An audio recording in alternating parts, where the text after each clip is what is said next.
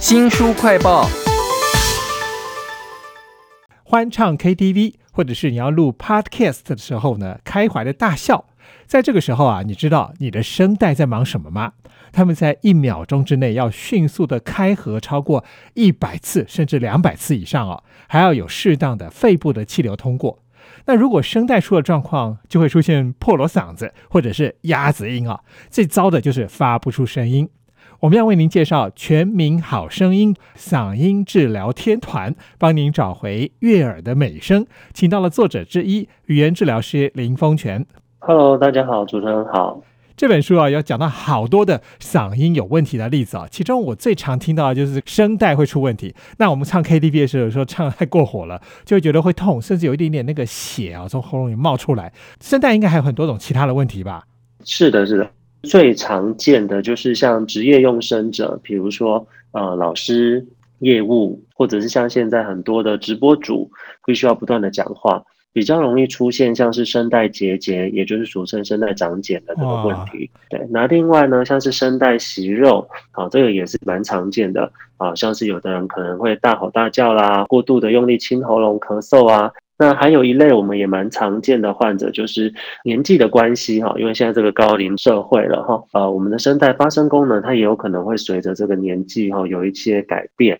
出现了这些声带萎缩啊、老化的现象。那这类的患者在近几年来也是越来越多，是，那也都是我们常会遇到的一些病人。那我们的声带有问题会造成我们发声会非常异常，可是其实还有很多其他的原因哦。在这本《全民好声音》当中啊，语言治疗师林峰泉还带来了一些病患的测试录音，让我们来听听看到底他们发声出问题的时候是什么样貌。我们现在听这一段。我听到有人敲门，懒懒的说了一声请进来。这个声音听起来好像是一个丑八怪在讲话。在这本《全民好声音》里头啊，其实有很多人真的是因为声音而影响到他对他自己的自信心啊。这个声音到底是怎么回事啊？这个本人长什么样呢？我记得是一个20-30岁的一个年轻女性，一个很漂亮的一个女生的声音哦。其实她的声带在我们的内视镜检查底下并没有任何的损伤，它没有长茧，没有息肉，单纯的就是一个发声的方式、发声的功能出现了一些状况。那我们常常会说它可能是肌肉过度紧绷。出现这样子的情况的时候，医生都会建议他要来找语言治疗师做一下声音的训练，也就是说我们的嗓音治疗，我们会带他做一系列的评估，找到他的一些问题。有一些病人他的问题可能是心理上的问题，单纯的一些发声用力的方式不正确的问题。找到问题的根本的时候，那我们就会带他做一些实际的一些练习，比如说一些放松的运动。那在我们的《全民好声音》这本书里面就有提到啊，弹唇就是嘴唇放轻松，发出这样的声音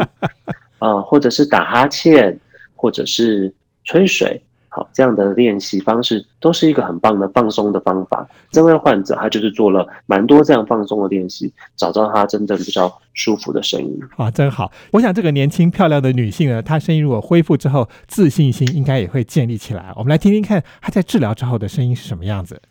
我听到有人敲门，懒懒的说了一声请进来。哇，这差很多，而且觉得有点甜甜的，你光听声音你都觉得她蛮漂亮的。这本书叫做《全民好声音》，嗓音治疗天团，帮你找回悦耳的美声，请到了作者之一语言治疗师林峰泉。那在书里面其实还谈到了很多种嗓音的异常，像是麻痹啦、受伤啦，或者还有一种情况是我们这个年龄可能会常常发生的，就是奇怪了，它就是自己变化，我也不知道为什么，可能跟我的老化有关系吧。我们来听一段啊，如果是老化以后，我们的声音可能会是什么样子的？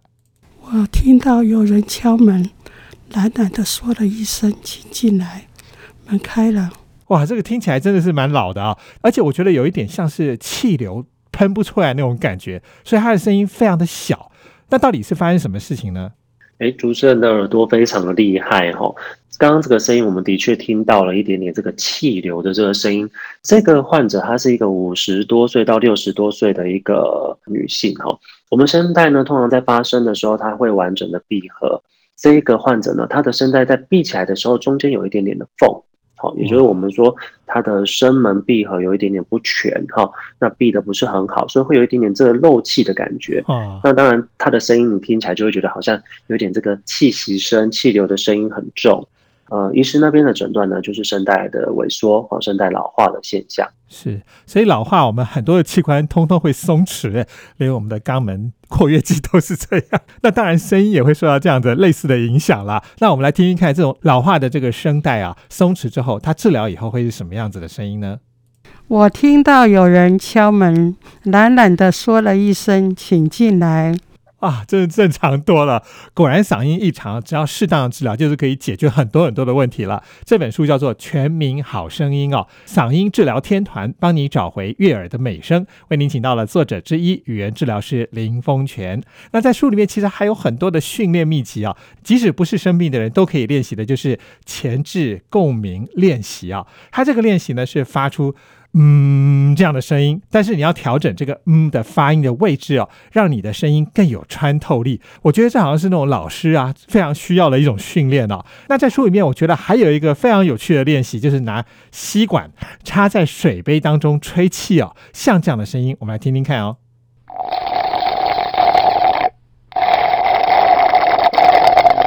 这个练习要怎么做呢？其实在我们全民好声音这本书里面提到的这些训练方式都是适合一般大众就可以做的一个练习跟保养。它的练习方式就是你可以拿一支吸管然后插到水杯里，你的水杯里面的水啊只要装1到2公分深就好，不适合太深哦，1到2公分的水深就好了。然后我们的吸管插下去，然后呢你就一边吹水一边发出呼的声音，所以你会同时听到水杯里面会有泡泡的声音跟你的声带发出呼的声音。好，那这个练习它可以让我们的声带振动变得比较稳定一些，也可以放松我们的喉部肌肉，那我们出声音起来会觉得更轻松。哇，大概一天要做几次啊？你一次不用做太多，不要说做个50下100下这样可能太久了，你可能就做个10下20下。那比如说你要工作，你等一下要讲话或是有一个演讲，那在这之前你就可以先做，当做一个暖嗓。那或者是像是有一些老师啊，课堂跟课堂中间的休息时候也可以做。那或者是你整天工作下来很累了，声带想要放松一下也可以做。哇，原来它也有放松的作用哦。这本书是《全民好声音》，嗓音治疗天团，帮你找回悦耳美声啊。请到的是作者之一语言治疗师林峰泉啊。很多的场合我们都要用到声音，像是我们要录那个 podcast 或者唱 KTV 都要用到麦克风嘛。这本《全民好声音》也谈到了怎么样使用麦克风，尤其你要先注意它的特性。那使用时要注意什么事呢？我想麦克风的使用上，第一开始就是我们要先选符合我们自己使用的这个环境的这个麦克风，在放置的位置最好是放在我们的前方，然后倾斜角度啊有一点点45度角这样的状况，才不会受到我们气流喷出去的时候就喷到这个麦克风上面会有一些爆音的这个情况。是。那再来呢，要提醒一些老师、讲师啊、业务等等的，很多人在医生的建议下，可能就会开始用了麦克风。可是因为以前没有那样子的习惯，所以他拿了麦克风以后，讲话还是很大声。我们在临床上特别常常发现老师会有这样的问题即便他们拿麦克风，他们还是很用力、很大声的在讲话。那我想要提醒这些朋友，就是。你一定要告诉自己你已经用麦克风了，所以你可以轻松的小声一点说话，麦克风可以帮你把声音扩散出去。哇，原来习惯也是会造成问题的，因为你一直觉得你好像没有在拿麦克风一样的讲话，可是你拿了麦克风你还是用那么大的声音，真是蛮有趣的啊。全民好声音，让我们来注意我们自己的嗓音啊，怎么样治疗呢？在书里面其实还谈到了一个场景，我觉得也非常有趣，那就是你们这些语言治疗师或医师在面对病人的时候，问他说你现在发出这个声音有没有变化呢？这个病人搞不清楚，他就一直说我觉得都一样啊，对治疗来说会造成困扰那要怎么样让自己对自己的声音比较敏锐呢？是，这个问题其实也是我们有时候治疗到后期的时候会出现的状况就是不管是医生啦，或是我们治疗师都发现病人的声音其实好很多了，哦，但是病人自己听起来当下他可能没有那个感觉，哦，他可能就觉得任何问题他都说差不多啊，差不多。这样子的话，其实会干扰病人自己的一个练习的情况。比如说他回家练习的时候啊，他可能就不知道怎么样是发出一个比较正确的声音。我们的建议就是说，现在的录音设备非常的方便，手机就可以录音了。大家平常也可以录入自己的声音来听听看，去了解一下，去关心一下自己的嗓音的状况。其实大部分的人都是会说，哦，我的声音沙哑了。那其实声音不好不是单纯声音沙哑，还有很多描述的词汇。比如说像刚刚主持人就有提到一个，我们听到那个老化的声音啊，那个可能气息声会比较重一点。那有的人喉部用力的这种，我们说嘎声会比较重一点，像是这种声音，这种声音压得很紧，然后很有颗粒感的声音。那这些声音其实在我们语言治疗师或者是医师的耳里都是很特别的一些不同的一些症状，